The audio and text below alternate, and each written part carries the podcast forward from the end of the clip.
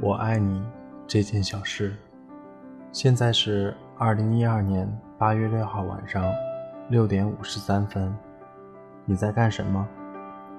不过作为小吃货的你，应该双眼放光，左右手都是大鱼大肉，吃得满嘴流油吧。好吧，即使你是爱吃的小海参，可我还是喜欢你。我现在觉得很幸福，因为我在想你。如果你也恰好喜欢我，那你也想想我吧，好不好？一直都想给你写封情书，虽然这情节实在老套的有点过头，可是还是不想让你失去恋爱的任何一个小情节，因为我希望我给你的爱是完整的、美好的，不希望你老到没有牙走不动的时候，回想起当年我们在一起时，会有一份遗憾在心里。你说我对你好不好？如果你觉得我好，那就让我一直对你这样好下去，好吗？小海参，2012年5月31号，我第一次见到传说中的你，那个在你师父口中笨笨的、傻傻的不长心的你。可是你知道吗？在我眼中，你不一样，你特别，你温暖，你让人觉得安心。我不想说你像谁，因为在那一刻我的脑子中只有你，而后我们在一起的日子，我也从未想起过别人。所以在我这里，你就是你，一个美好、温暖、调皮捣蛋的美丽姑娘，让我动心。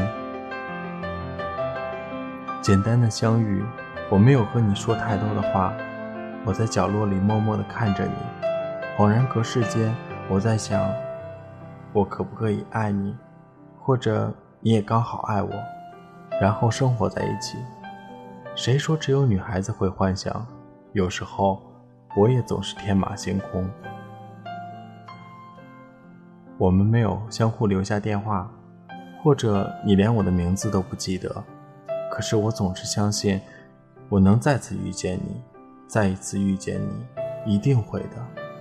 那时候真的希望我会真的在未来的某一天再看到你简单干净的笑脸。只是时间过得很慢也很快，等我再次遇见你的时候，7月已经过去了一大半。炎热的天气炙烤着每一个人的内心，只是这次我觉得很快乐，因为我知道我们会搬到一套房子里，那样的话，在未来很长一段时间里，我每天都能看见你，每天都能看到你在我身边像个小阿狸一样跳。我也在想，这会不会是一段新的美好的感情开始呢？刚开始的时候，你每天都说要走，每天都说要回家，可是最后每次都躺在我的床上睡觉。当然了，我也只能安静地躺在你身边的沙发上睡觉。但是我已经觉得满足快乐，因为你离我好近好近，所以我多少个夜里都能看到你熟睡的样子，安稳地睡下。你就像是一个孩子，安静且美好，不忍的打扰，想亲吻你的额头，给你一个温暖的怀抱。那时候我在想，如果时间能停下来，那就停下来吧。真的希望你的简单和美好一直不会改变。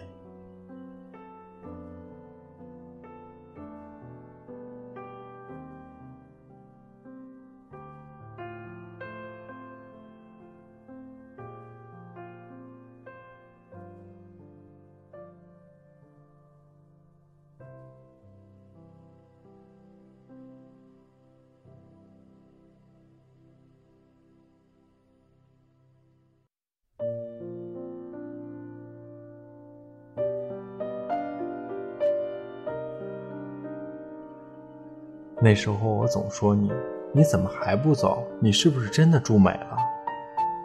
快点走，快点走！直到有一天傍晚，我们一起吃过了饭，你师父真的把拿着东西的你送往地铁站，我才忽然发慌：真的要走了吗？要走了吗？可不可以留下来，不要走？我不让你走了还不行？喂，笨蛋，其实我想让你留下来的好吗？其实我喜欢你，好吗？内心总有千言万语，可是我嘴上没有说一句，就一个人回家了。一路上我没有说话，回到家里自己窝在沙发上，内心总在想，下一秒你会不会又和你师父一起推开我眼前的这扇门，告诉我你今天还是不走。时间一点一滴，一时一刻，很快也很慢，但是当你和你师父真的再次推开门的时候，我所有的苦闷一瞬间都消失了。你真的回来了，你真的没有走啊。掩饰不住的开心已经在脸上绽放出最灿烂的笑容，只是嘴巴上很贱的又说了一句，你怎么又回来了？真的是住爽了吗？后来我知道，你看似平静的外表下，一颗坚强且脆弱的心。我看到你的不开心，你的烦恼，你的苦闷，你的很多很多，真的想抱着你告诉你，别怕，还有我在。所以你来例假，肚子痛的那个晚上，我轻轻地躺在你的身边，从后面轻轻地抱住你，希望这温暖能让你安稳地睡着。天亮了，我睁开模糊的眼睛，真如别人说的一样，有阳光和你，生活真的很美好。后来我们就不知不觉地每天都待在一起，我喜欢陪着你，而恰好你也喜欢让我陪着。我们还总开玩笑说要在一起，还说要去马上结婚，只是你也许并不知道，我每次都是认真的。对于曾经，我并不了解你，可是我觉得这并不重要，因为那些都已经过去了。我想也是曾经让我变得更好，所以才能遇见现在这样好的你。其实我更关心这感情的未来，而且你这么笨这么傻，我真的担心把你丢下来一个人，所以我不愿意让你一个人忍受这个世界的残忍。我想陪着你，想好好爱你，对，好好爱你。